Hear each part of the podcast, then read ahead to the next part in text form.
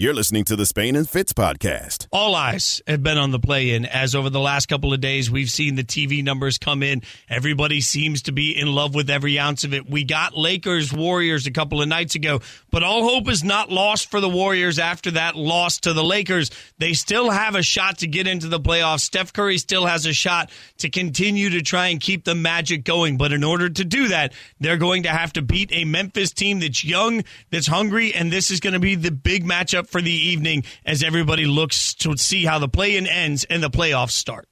Yeah, Fitz, it ended up being a huge win for the NBA to get Warriors Lakers, and I think we're going to end up seeing that being the biggest ratings hit and being the one that got the most love and focus and attention.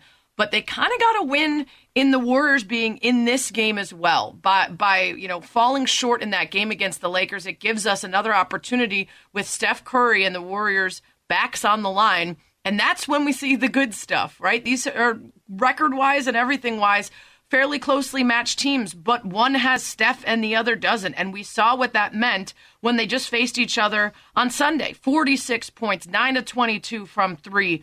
He went off, and they needed him like they've needed him all season long.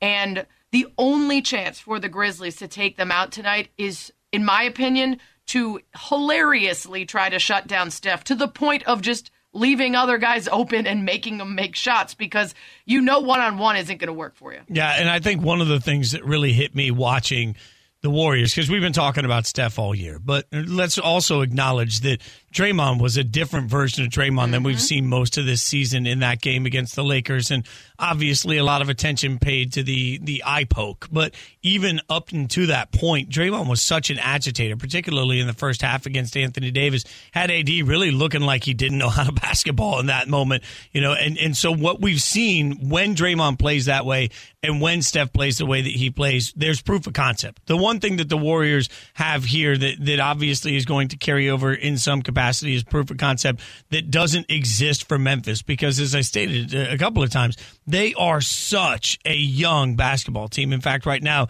uh, they would be the youngest team, I believe, to make it to the playoffs in several years. So their average age right now puts them in such a situation that uh, they're the fourth youngest team in this season. And if they make the playoffs, they'd be the youngest team since 2010 11. Uh, that was the Thunder at that point. So now, obviously, the Grizzlies, a young team, there is no proof of concept. I just love watching Ja play. So this is all about my love of watching Ja Morant in big moments and hoping that he can do something incredible and impossible just because it's such a, a landmark moment for the Grizzlies as a franchise.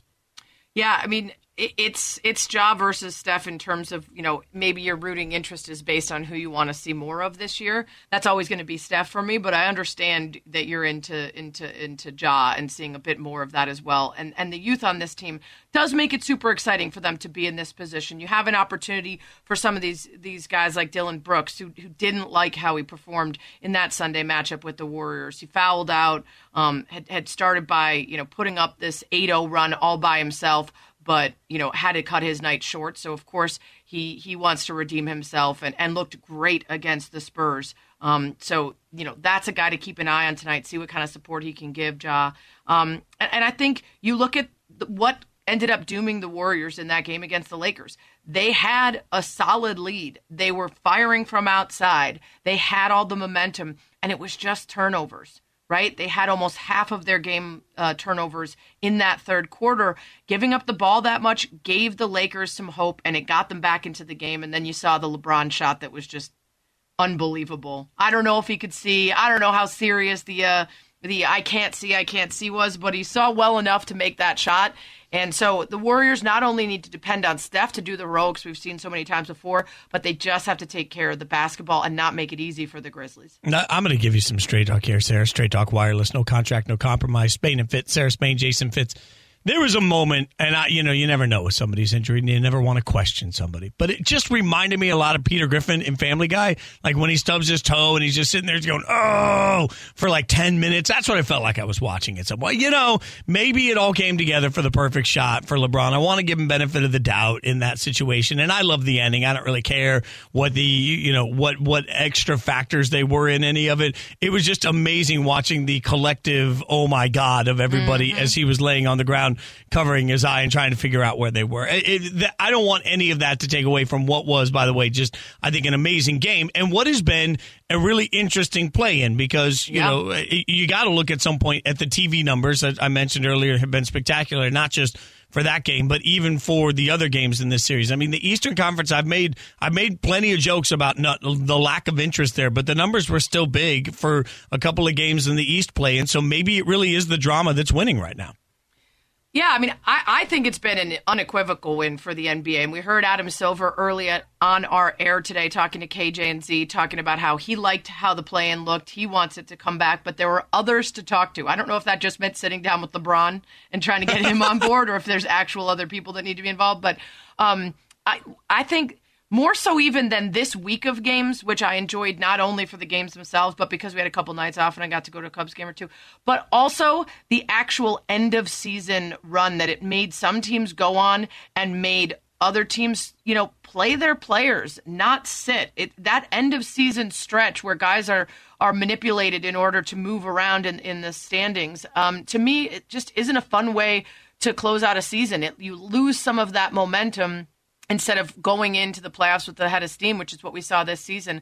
Um, I can't say that I really had strong opinions on the play-in before. I certainly have had strong opinions on a you know mid-season tournament where I think the excitement is manufactured and it just doesn't work in the NBA the way it does some other places. But this one, I think is is absolutely something they need to bring back. I, I do think that there's a, a, moment, and look, I've been pretty loud about the risk, and, and I think the risk is uncomfortable for me. Uh, the risk of losing a Lakers brand in the playoffs from a play-in tournament.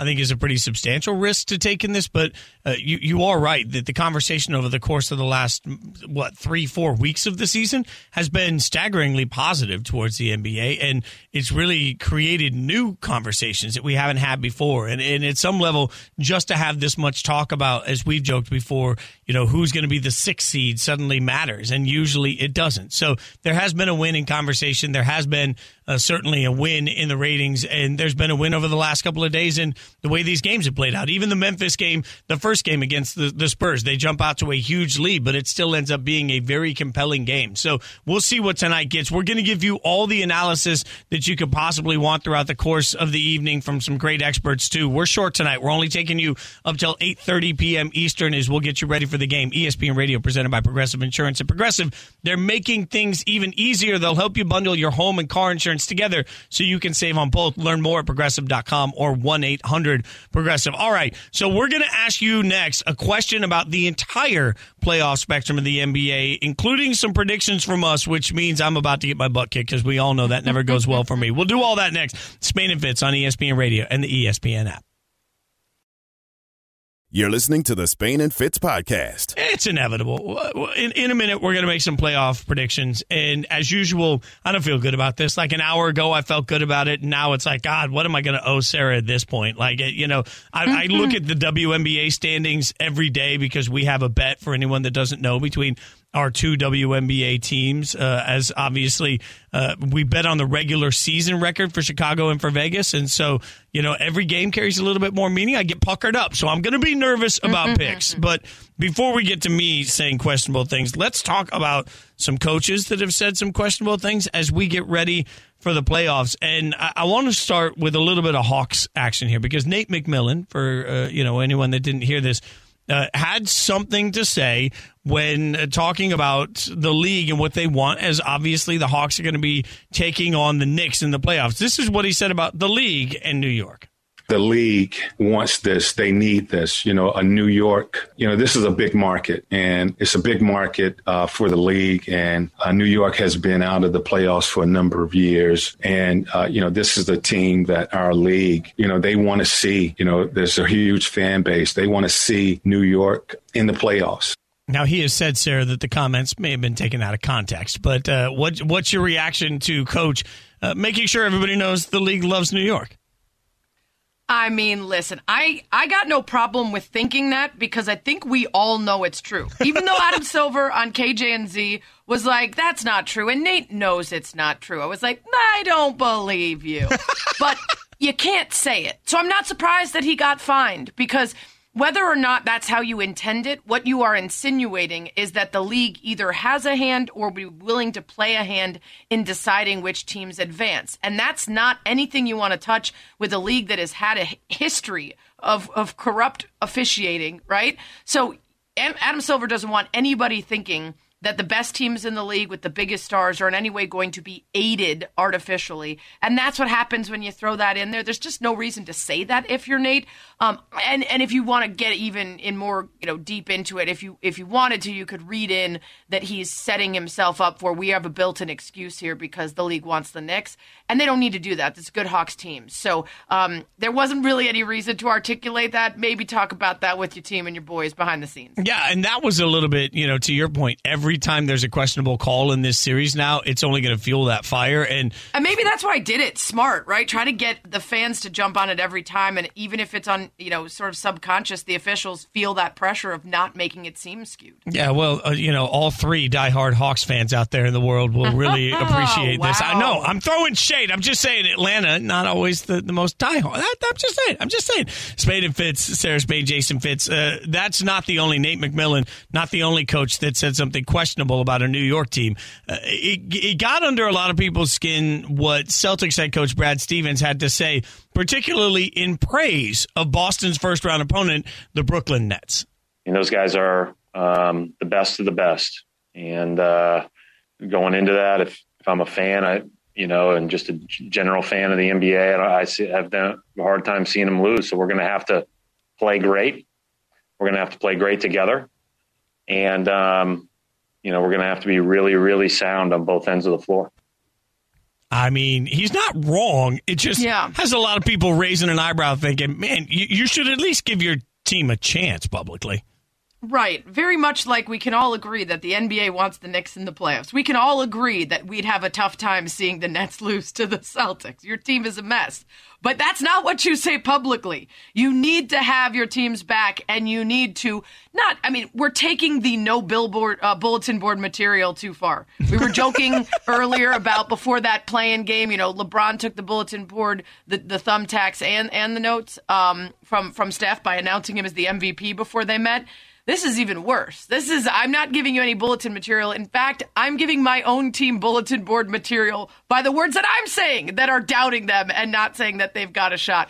Strange, strange move from Brad Stevens. I gotta believe though that Brad is telling his team behind the scenes, "Hey, you know, let's just not." To your point, let's not create any sort of billboard material, and everything's going to be just fine. And in the meantime, uh, we'll believe quietly in ourselves, and we'll let everybody else sort of uh, feed that fire. That's all I can think. Like it just doesn't for Brad Stevens. It's not like he's an inexperienced coach that doesn't know uh, what he's doing, obviously. Spain and Fitz, Sarah Spain, Jason Fitz. That being said, I think I've delayed the inevitable long enough, Sarah. Mm-hmm. Uh, it's time to make some picks. Are you? We're, we're going to ask you guys to chime in on this. By the way, uh, we'll put up a poll uh, asking you which upset you think is most likely to happen. Yeah, I'll uh, tell you which ones I grabbed for that. So, okay. Uh, Heat over Bucks, Hawks over Knicks, Lakers over Suns, or Blazers over Nuggets. At Spain and Fitz, at Sarah Spain, at Jason Fitz is where you can vote on which is the most likely upset of the first round. Well, I, I, and look, I think the Lakers are going to beat the Suns. So, you know, but I'll say that I think there are two really good upsets uh, possible on that list Lakers, Suns. But I also think maybe we're sleeping. Uh, if I'm just going to get into picks, I'm taking Lakers over Suns. I'm also just going to throw all caution to the wind, Sarah. I'm taking Portland in their series. So I'm going to go uh, Portland as the you know that was the second one on uh, on on my list that you just read off. So I think Portland can actually do it against Denver. So I'm all in. I'll, I'll take Portland. I, am going two upsets out of the gate. All right. I don't know what order we're making these picks in, but I, I will know. at least I'm just pick the games that you are also choosing. So sadly and terrifyingly for me, uh, and perhaps just because the Blazers are sort of like my side piece. Um, I like the Bucks. The Bucks, Bucks are still my side piece as well. I have a, I have a lot of I have a lot of uh, side pieces as it turns out. Uh, maybe I'm just wanting to will it into happening because I'm, I'm such a big fan of Dame and, and Terry Stotts and and, um, and and that crew over there. But I'm gonna go I'm gonna go Blazers and, and Lakers too. Uh, look at that! Look at us agreeing two two for two. I mean, and I'm with you. Like I'm, I'm the first to admit bias is completely right. just ripping into my head here. I like, I like the guys over in Portland, so I'm going to go with that. Let's stay in the West then while we're going through it and go to. It's funny. This is the four five, and I would think that that you know would have it on a lot of people's list for an upset. But Clippers taking on the Mavericks, and I just I can't find a way that Dallas is competitive in this series. Can you? Unfortunately, I feel the same way. Ooh! I don't know why I keep agreeing with you. Um, now, listen, this is a tough one for me because my gut is telling me this Clippers team can do some damage and should not struggle with an inconsistent Mavs squad. On the other hand, I have said repeatedly I will refuse to let the Clippers burn me again. Mm-hmm. Now, this is just a first round series. So I'm allowing myself in this case to believe and put faith in a Clippers team that has oft let me down. Uh, we'll see in the future rounds if I can if I could do that again. But for now, I'm going Clippers. Only Sarah can use oft during predictions oft. and have it work. Like oft. that's just part of why you're smarter than I am. uh, by the way, we didn't pick one other series in that. That would be the top seeded Jazz taking on either the Grizzlies or the Warriors should be noted that our basketball power index says that uh, the Jazz would be they would win have a 91% chance of beating uh, Memphis and a 70% chance of beating Golden State. Either way, I'm taking Utah in that series. I'm taking the Jazz as well, unfortunately. Oh God, like we got to find one to disagree on. All right, really 76ers taking on the Wizards in the East. I got Philly. What about you? God, I got Philly too. Oh, this is working out so well. Brutal. Brooklyn versus the Celtics. I got Brooklyn. Oh, I got the Nets. Oh, Darn it all. Oh, okay. The Bucks versus the Heat. I'm going Milwaukee and I'm going big. What you got? I'm going Bucks too. Oh, that means it all comes down to the Knicks versus the Hawks. Woo! I'll let you, ladies first. I'll let you go first on this. Which, which one you got? I'm gonna go Knicks. You know what? I was going to go Knicks, but I think we need drama here, and I'm all, all right. in for content. So I'm going to go Hawks. All right. count and me as the fourth Atlanta Hawks fan, fan in the entire country at this point. So there we go. I'll be the one. I just just to watch, you know, Stephen A. implode. I'm going to go Hawks, and we'll see. We'll see how that goes there. That that's those are our predictions. Uh, we'll keep ourselves accountable. We always do. You guys can Six get out and uh, and vote. In the meantime, we'll get Monica McNutt, the expert that picked the Grizzlies to upset the Warriors. We'll find out why when we talk to her next. It's Spain and Fitz on ESPN Radio and the ESPN app. Spain and Fitz, the podcast. Joining us now on the Goodyear Hotline, ESPN NBA analyst, WNBA pre and post game analyst, around the Horn gas bag, Knicks analyst. She does all the things. Monica McNutt with us here. And Monica, you are the only person on ESPN's list of experts that picked the Grizzlies. Explain yourself. What's up, Spain? Happy Friday to you, my friend. Okay, listen. I am buying that the recent outcome a week ago at the end of the regular season is going to bode well for the Grizzlies, and their momentum and their performance versus the Spurs carries over as opposed to the Warriors having to pick themselves up and regroup after nearly knocking off LeBron and company. I mean, I get it. I know betting against Steph is wild, but I really think that this young Grizzlies group having been in this position last year, there's a different level of urgency I think that they're going to be playing with. And I think Jonas Valanciunas is a big X factor in this game. But even when he's off the floor, I think that the Grizzlies might be poised to run up and down with the Warriors and just make this thing interesting. I mean, somebody had to do it. Oh, Monica, I, you know, I don't know. I, I, feel like you're just trying to ruffle feathers at this point. Like, so what? What part does Draymond play in all this? Because I was saying earlier, I thought he was. Uh, we're not talking enough about how well he played throughout the course of that game against the Lakers. I mean, obviously, Fitz, we know that Draymond is a tremendous playmaker for this team, right? Like, you come off that if Steph is being hounded by Dillon Brooks, for example, like he's able to find his guys cutting and facilitating. So Draymond Green definitely is a key. Maybe not so much in terms of scoring, but being able to pass the ball. But when you look at the matchups, I mean, he would draw probably like Jaren Jackson, I imagine, or if he's not guarding Valanciunas, which obviously he's at a disadvantage in that particular matchup. But if they do go small ball, I just think that this Grizzlies team is tough enough to make this interesting. Like, I, I'm just, I really can't explain it. I think that they're going to hit some shots tonight. I know that they shot dismally from behind the arc in that last matchup. I know that they've struggled with the three all season, but I just don't think it's quite as simple as the stats when we get to this point in the year. Spain and Fitz, Sarah Spain, Jason Fitz talking to Monica McNutt ahead of tonight's Grizzlies Warriors matchup, 8:30 Eastern here on ESPN Radio.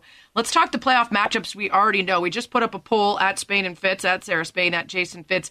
The most likely upset of the first round, and annoying people on the internet are pointing out that Lakers beating the Suns wouldn't be an upset.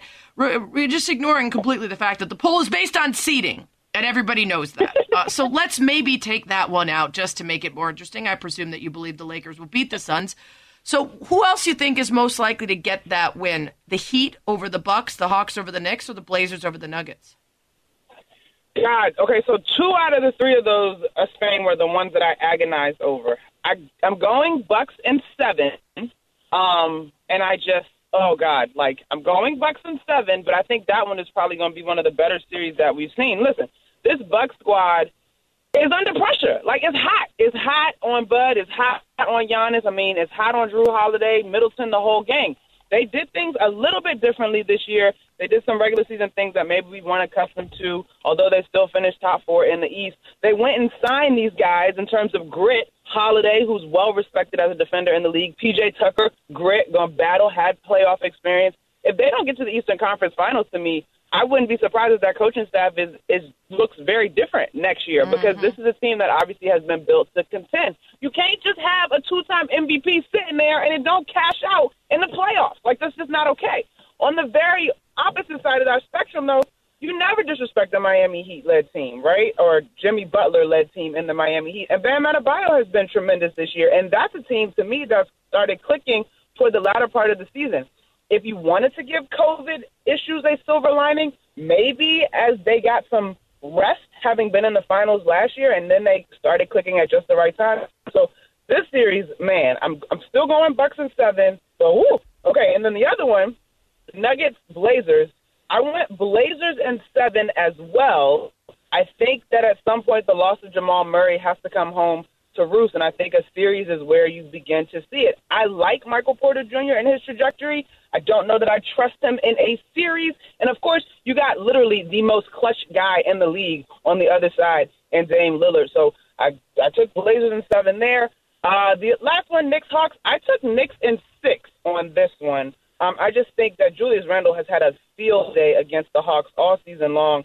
And when you look at the Hawks, the biggest threat obviously is the Trae Young, Clint Capela pick and roll, which is a beast. Don't get me wrong.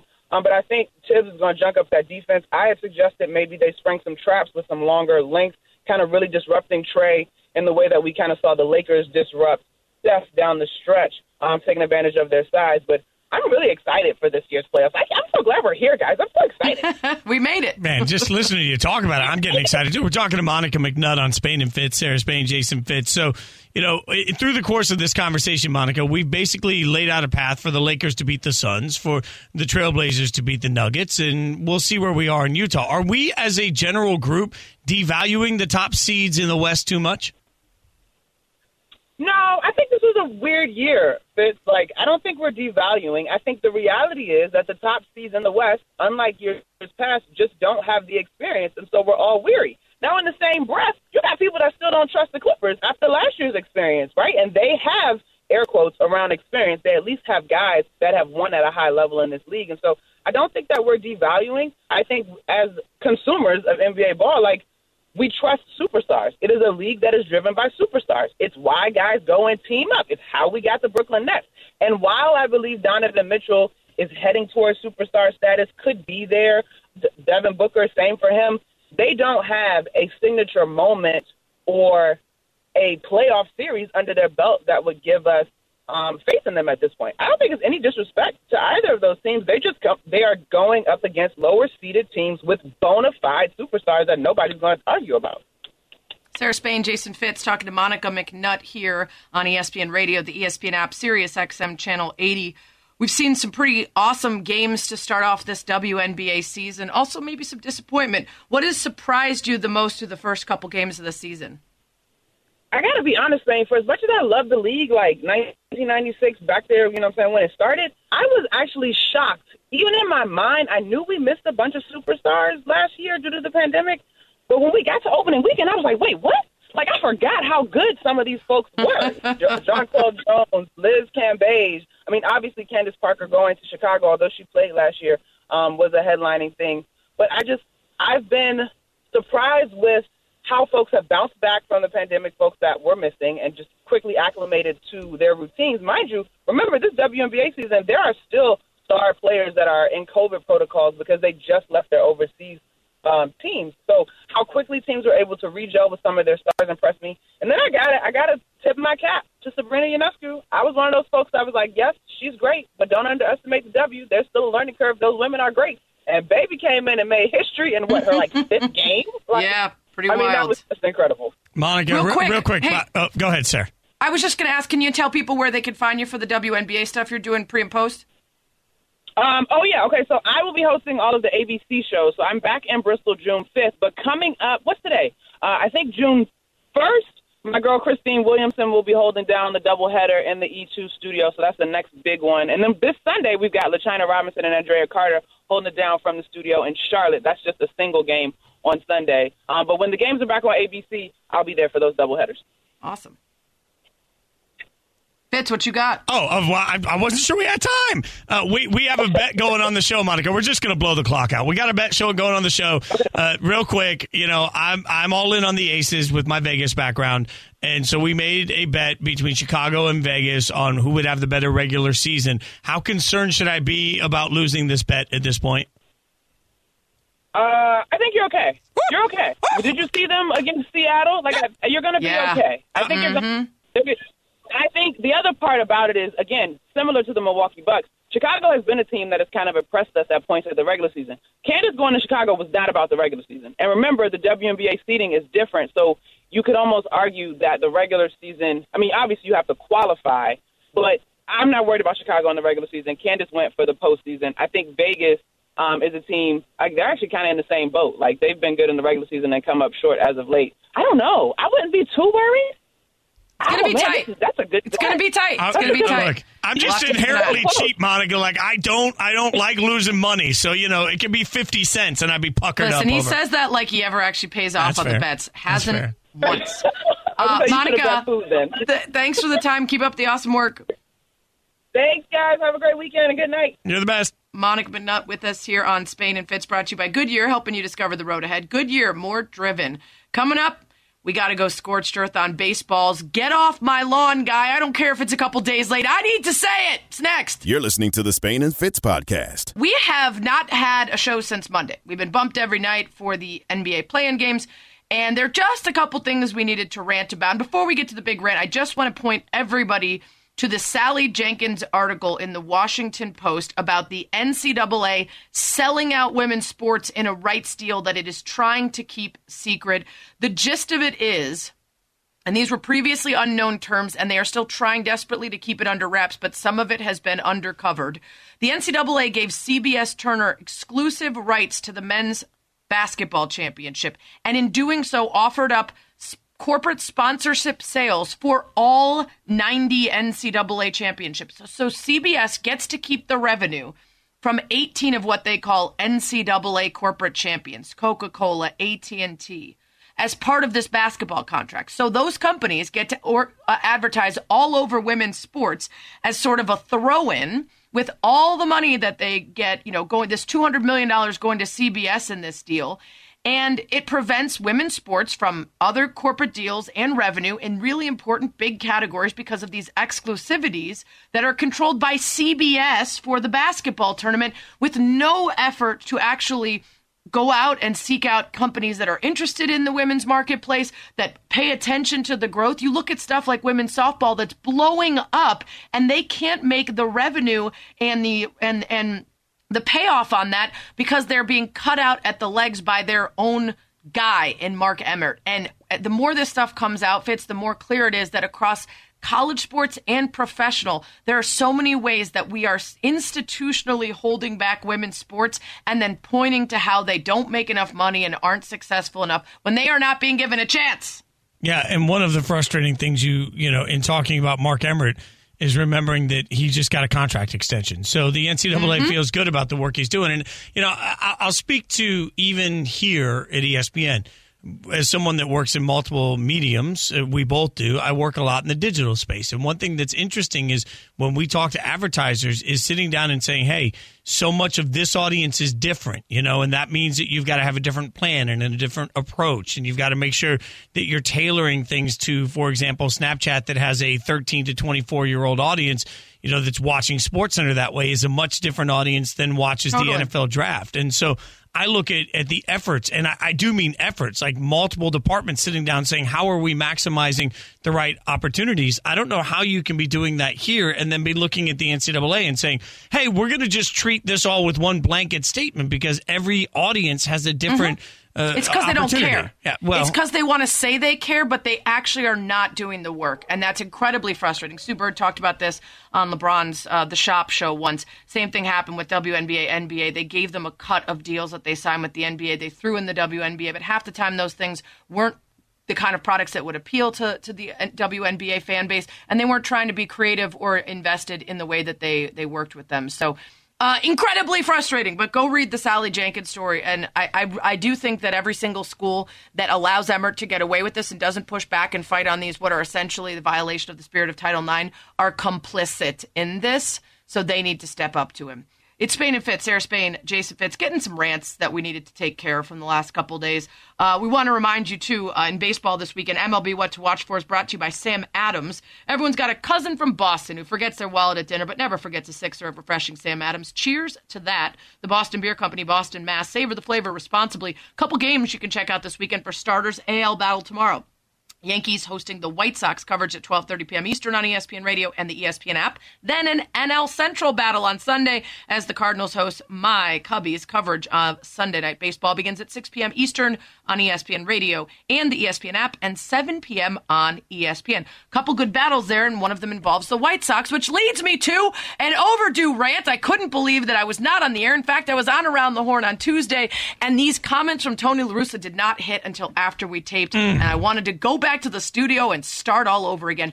In case you missed it, Yermín Mercedes hits a bomb on a 3 0 pitch to a position player pitching in a blowout game because we care about action in baseball. And the game wasn't over, and they weren't going to be giving back any of those broadcasters money for calling a shorter game, and they certainly weren't giving the fans back money for whatever innings they felt like they didn't want to try in. So they kept trying and playing baseball, which is what you do. And instead, Tony La Russa sided with baseball's unwritten rules over backing his own player. He called him clueless for swinging at 3 0, despite the fact that if you were respecting the game, wouldn't you have a pitcher on the mound instead of a big old position player? Isn't that more disrespectful than a guy swinging at a pitch that's right over the 47 mile per hour eephus and absolutely destroying the ball? I would be madder if he hadn't swung at that. So then after that, everybody's all up in arms about it. Tony La Russa defends defends the other team throwing at Mercedes in the next game, defends the Twins instead of backing up his own player. First, he calls him clueless, then he defends the Twins. Then Lance Lynn says, I don't think everybody in the locker room really ag- agrees with Tony on this.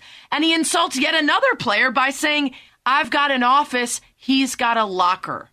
Condescending BS.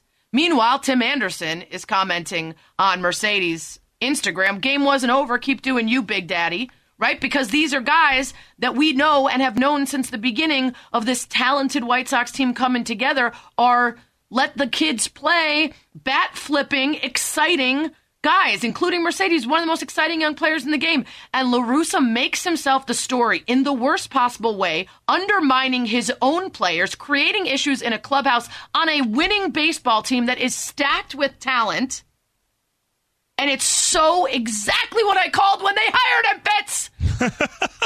I didn't want this to happen. I love the Cubs, but I don't hate the White Sox, and I especially don't want to see a super talented team undercut by an old school manager who doesn't get it.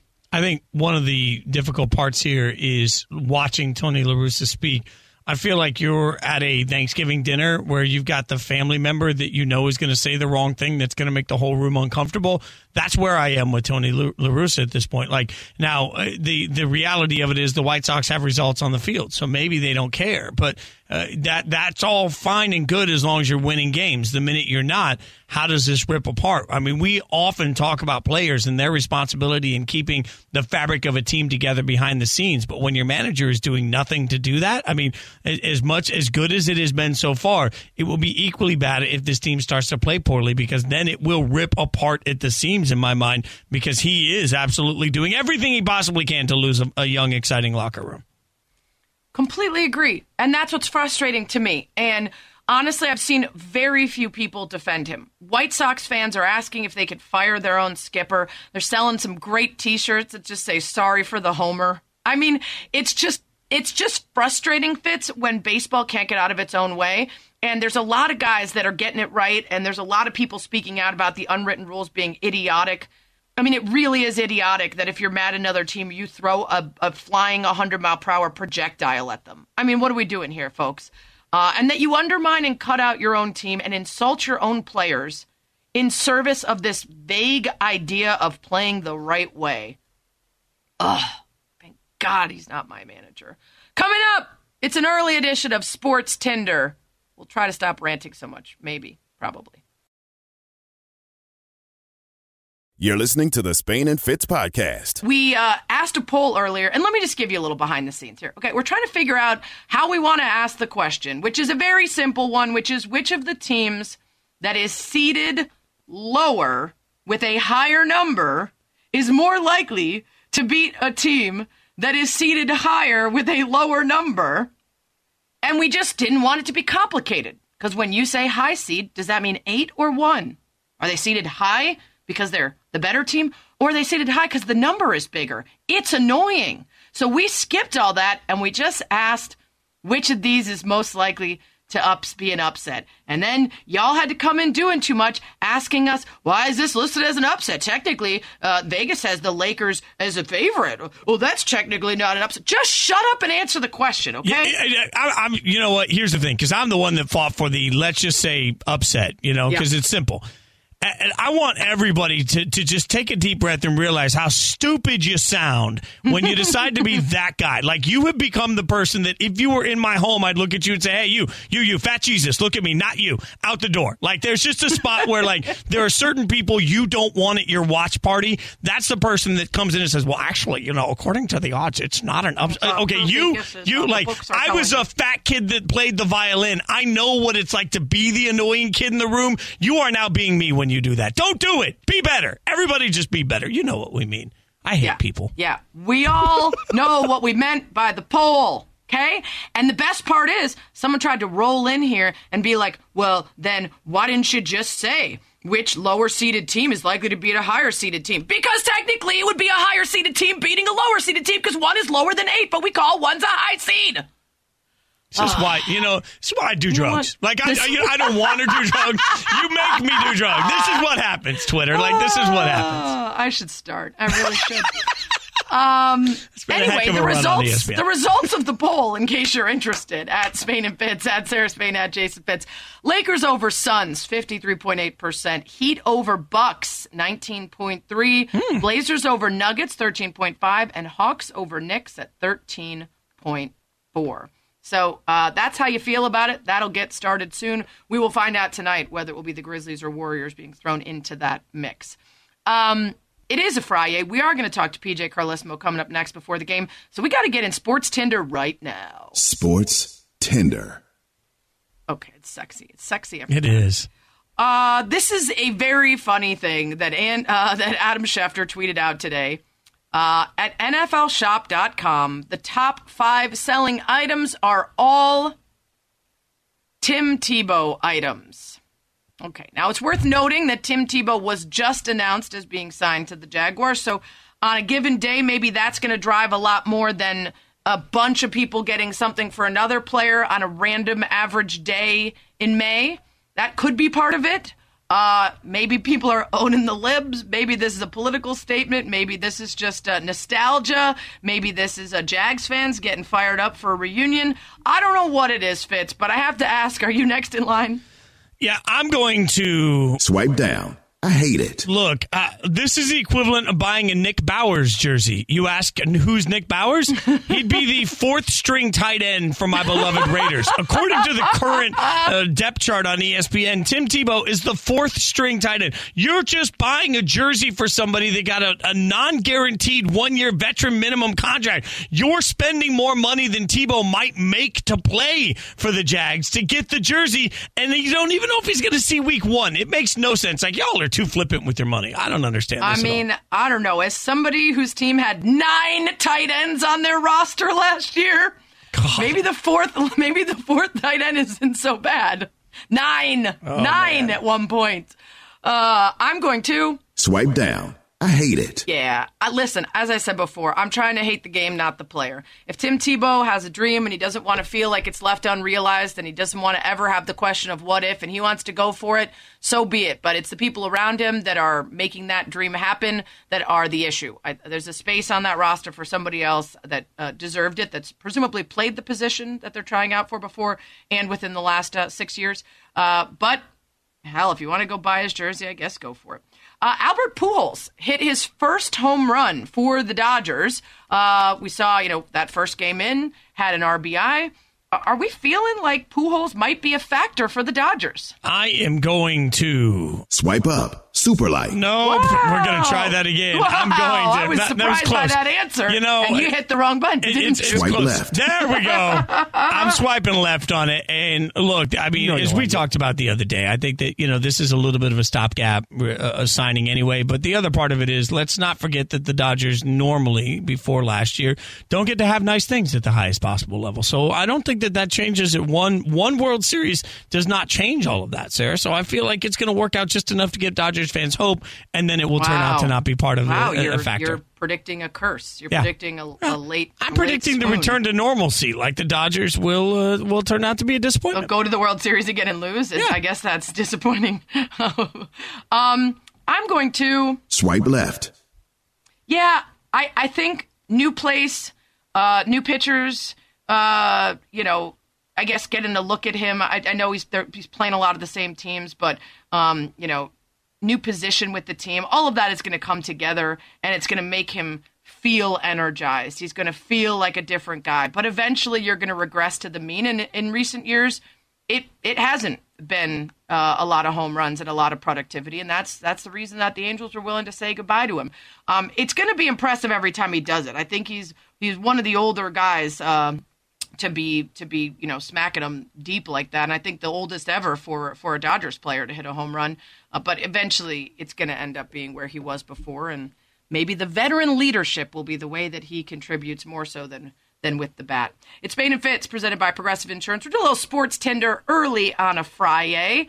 Uh, this is a story that that you came up with, and and you know uh, I'm I'm reticent to describe it as um, good or bad individually because I don't know much about this Texas high school player, right? I, I can't say that Jaydon Blue has made a lot of my highlight reels at home.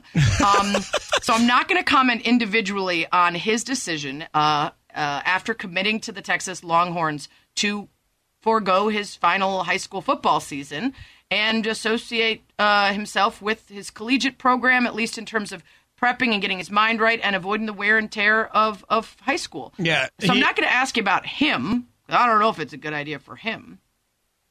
But is this a trend that you think is going to happen going forward? I am going to. Swipe up. Super like. So he's foregoing his senior season partially because he's a running back and wants to limit the number of hits his body takes. And for somebody that had a ton of offers, 36 scholarship offers, he's he's in, he's locked in, and he's going to protect his body. I think we're going to see more and more of this. This is the trickle down. It started with particular positions deciding they weren't going to play in bowl games, Yeah. and as we go through it, you know, we're going to see more and more high school kids say, once I got that scholarship offer and I know it's signed, sealed, and delivered. I'm going to go ahead and protect myself. And I don't know that every college coach is going to hate that, especially at positions like running back when they've got enough proof of concept. I think that everybody's going to look at it as a win for the kid and a win for the school. I'm going to Swipe left. despite the fact that it feels like a trend already, because you know Tim Tebow took over three thousand days off to avoid the wear and tear of football as well, and now now he's back. Well um, so it feels like maybe a trend between you know Tim Tebow and and Jaydon Blue. Um, I just think that there's a limited number of players who will be in this position. Yes, a lot of offers, but will they truly be ready to, you know, contribute and will they make do enough of the of the year off uh, to make it worth it? That is that that sweet spot that I just don't think there are going to be that many that feel comfortable doing it. But hopefully it works out for this guy. And I do think that there will be uh, isolated cases of it for sure, especially at that position. Thanks for listening to the Spain and Fitz podcast. You can listen to the show weeknights at 7 Eastern on ESPN Radio and on the ESPN app.